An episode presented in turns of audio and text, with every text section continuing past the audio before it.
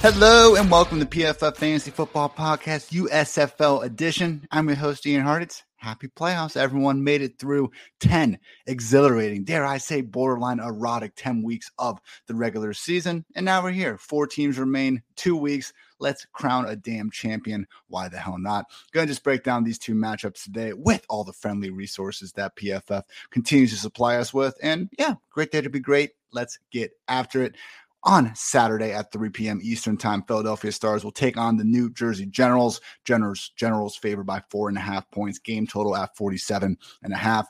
Look, on the year, the Stars worst defense by pretty much any metric you want to look at, but they're six and four.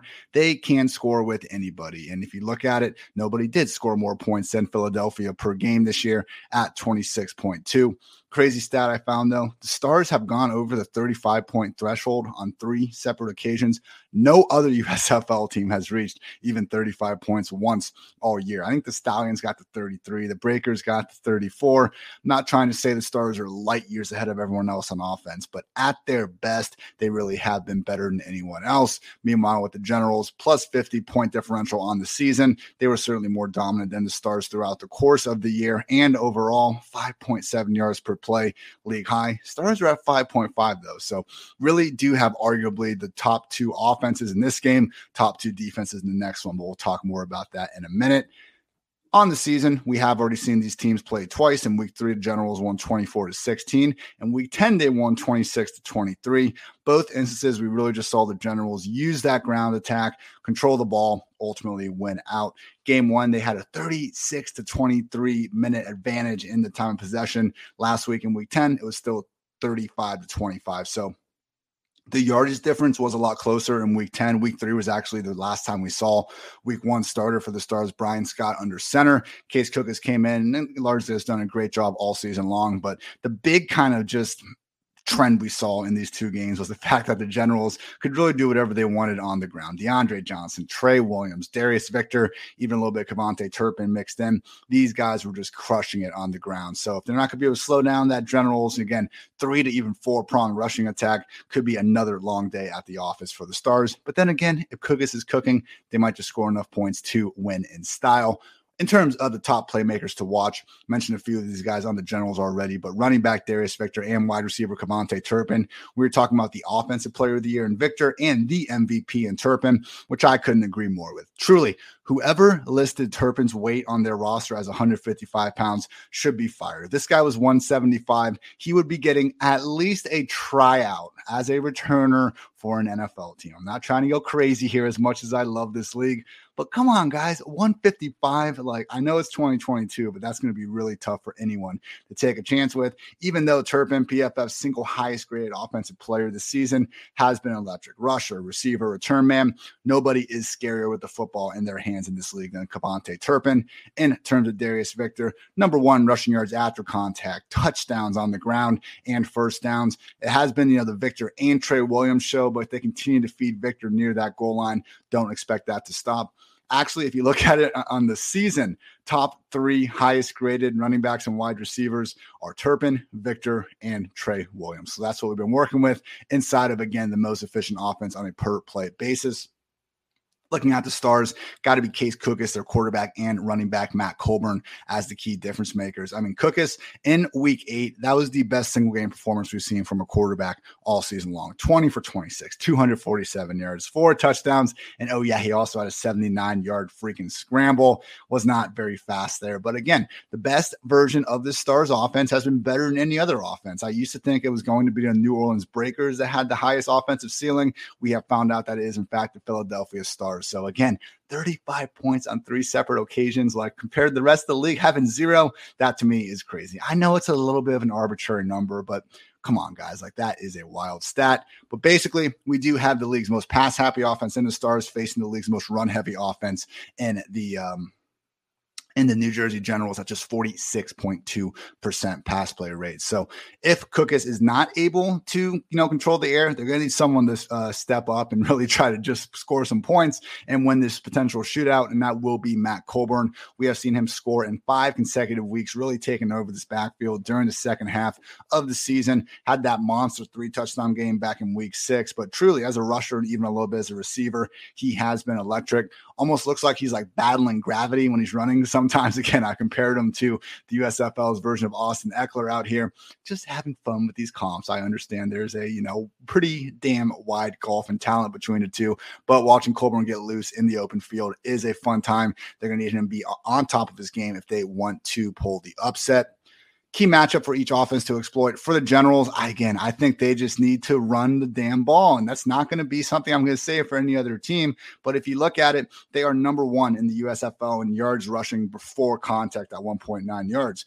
You look at the Stars, they are the worst defense in the USFL, averaging 1.8 yards before contact per rush. Overall, the lowest grade overall defense as well as run defense in the entire league. So DeAndre Johnson, Darius Victor, Trey Williams, and KaVontae Turpin. Like, I understand. I'm not saying to bench Luis Perez. He's been arguably the best passing quarterback in the entire USFL this year, and they do need to throw the ball at Turpin. Some of their other guys out there, uh, you know, Looper and all that. But at the same time, we've seen the Generals when they get a lead, they can keep it because they just take the ball, they keep the ball, and they just move the ball up and down the field, running it down the damn throats of the opposition. If they are able to do that, that does seem like their path of least resistance to getting the W. With the Stars, let Case Cookus cook. Look, their defense has been awful all season. Why does it not really matter? Because they just outscore the other team. Let's do it. Keep that pass play rate up and just see what happens. I mean, Matt Colburn has been good, but we don't want to see him touching that 20 carry mark. Let's let Cookus go nuts. I mean, looking at the Generals, nobody posted a worse PFF pass rush grade than New Jersey on the season actually pressured opponents on just 30% of the dropbacks, which was the second worst mark in the entire USFL. So if you're giving, you know, Cookus a little too much time back there, I do think he has a good chance of making a lot happen because that has been the only kind of weakness with the Stars passing game. They've allowed a 41% pressure rate, second highest mark in the league. They've given up the third most sacks overall. So with that in mind, if the Stars, if their kryptonite on offense is not being able to block, well, they're now facing the USFL's worst pass rush. So that could be problematic. And I think their best case of best chance of winning this one is just going to be jumping out to a lead and trying to force the Generals to just get out of their comfort zone, throw the ball a little more. But here we are going into week 11 of this, and only one team's been able to really do that to the Generals all season long. Takes me to the pick. I think the Generals win. I'm taking the Stars plus four and a half. I just think that that offense and the capability they have to put up points in a hurry throughout the entire game, having a seemingly healthy, healthy Case Cookus four and a half seems a little high to me. I would put this spread actually, I think, at three points if I was in charge of making the lines, but I'm not. I'm just here betting on them. Give me the Stars plus four and a half. Game number two, New Orleans Breakers versus the Birmingham Stallions, Saturday, 8 p.m. Eastern, everyone. Stallions favored by five points, game total at 44 and a half. So six and four Breakers, nine and one Stallions, prime time baby. Has not been great for either offense during their last 12 quarters of action. Actually, been pretty damn terrible. So I think not great It was a bad adjective there. Uh, looking at uh, Birmingham, 46 total points across their last 12 quarters, and it's been even worse for New Orleans. Just 30 points over the last three weeks.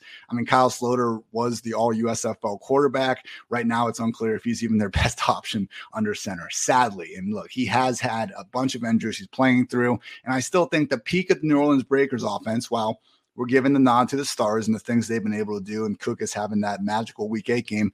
I will give the Stars the most upside, but just with some of these wide receivers and with the best version of Sloter, I do think this Breakers passing game can still put a lot together. But it's been a damn long time since we've been able to see that. And similar sentiment with Birmingham. I mean, J'Mar Smith saw a lot of you guys trying to give him the MVP nod. And hey, as the quarterback on one of, if not you know, a top two USFL team. We are used to those players being at the top of the MVP conversation, but just recently has been really tough for J'Mar Smith. And honestly, with the things Alex McGough has been doing on the ground now that he's healthy, I mean, that like 18 yard touchdown run last week where he hurdled the man, uh, pretty impressive there. You do wonder if McGough would actually be their best choice under center. Earlier this year, we were fighting for J'Mar Smith to be that guy. Now it does seem to have swung back in McGough's favor looking at their two matchups, Stallions won them both. In week three, they won 22 to 13. In week eight, they won 10 to 9. Super close games, though. I mean, if you just look at the total eight quarters of action, total yards, Stallions had 611 total yards. The Breakers had 630. So, again, very close. Just the issues for the Breakers offense kind of came down to Kyle Sloter and just the team not being able to take care of the football. In the first matchup, took four sacks and they let the ball hit the ground four separate times on fumbles Second matchup, Sloter had three interceptions, which wound up being the story of the afternoon. So we'll see. Marlon Williams uh, for the Stallions and um, Victor Bolden have really been making a bunch of plays in these two spots. And I just think if the Birmingham offense can find a way, whether it's Smith or McGough, to feed the ball to these wide receivers, that's going to be their best path to victory. And they are going to be my top playmakers to watch for the Stallions. Marlon Williams this year, really just one of the more impressive guys with the ball in his hands. Like, obviously, got to give that title to KaVontae Turpin, the things he's done. But Marlon Williams will make you, you know, jack that neck around to watch the TV when you see him with the ball in his hands because he does do a lot of good things. Number six after the catch per reception on the year. Uh, PFF's number eight wide receiver in terms of just yards per reception. We have seen Victor Bolden get the higher target share, be used a little bit more downfield. But the big story here I don't want to see Birmingham simply lay on the football, give Bo Scarborough and CJ Marable 40 combined carries and ride their defense. Like it's legal to try to score more than 10 points in a football game, whether it's Smith, whether it's McGough. Let's get Marlon Williams, Victor Bolden, and Osirus Mitchell um, involved because I do think they are the best pass to victory here. Now, both these defenses are fantastic, but if you do look at what the Stallions were able to do in the first few matchups, we did see a lot of the cornerbacks on New Orleans struggle. Actually, had four different guys with a PFF coverage grade of 60 or worse. So these wide receivers for Birmingham all season long, we've seen some good things from them. I really think that that is the best path to victory for them on offense. Throw the damn ball. Similar sentiment for the Breakers. Again, we're facing just great defenses. Both offenses have to deal with this. So, with that in mind, let's try to take advantage of the one on one matchups on the outside because both of these teams happen to have a handful of fantastic wide receivers. On the New Orleans side, we got Johnnie Dixon and Jonathan Adams. Dixon has actually already been a thorn in the side of this uh, Birmingham defense this season. He's caught 11 of 17 targets, 118 yards, and two scores in eight quarters against the Stallions. Has been Kyle Sloter's number one receiver in terms of targets all season long.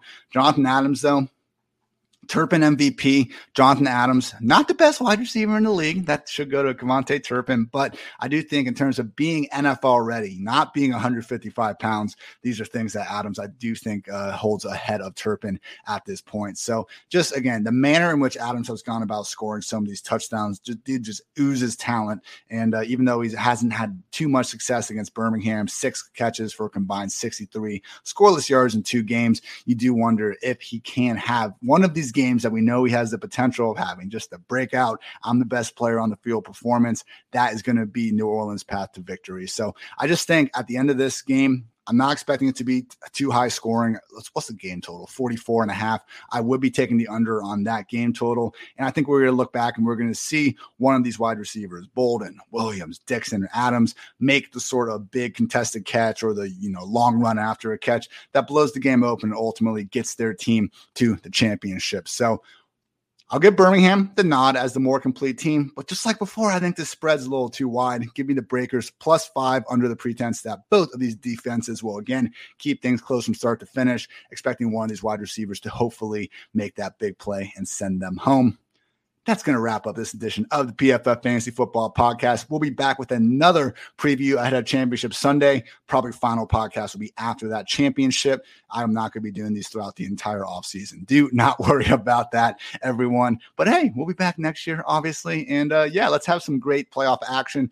I am devastated to say I'm not going to be able to catch all of this action on Saturday live. Uh, going to be traveling to Long Beach Island with the fiance and a bunch of her family to hang out, sit at the beach, be a freaking bum for a few days or if not longer. But unfortunately, my flights are on Saturday, and uh, you know, tough to make your tough to make your future family curb their entire vacation plans around your desire to watch USFL football. But believe you me, I will still be trying to get to every single snap possible. Pains me I can't be in Canton for it, but there's always next year, right? So don't worry, watch it for me. And uh, yeah, let's watch some more great live football, guys. It's been a fun year. Dozens of us, dozens of us have been enjoying it. We got two more weeks of it. Let's soak it all in. Then we'll have NFL right around the corner. So thanks as always for tuning in. I'm Ian Hartitz. Until next time, take care, everybody.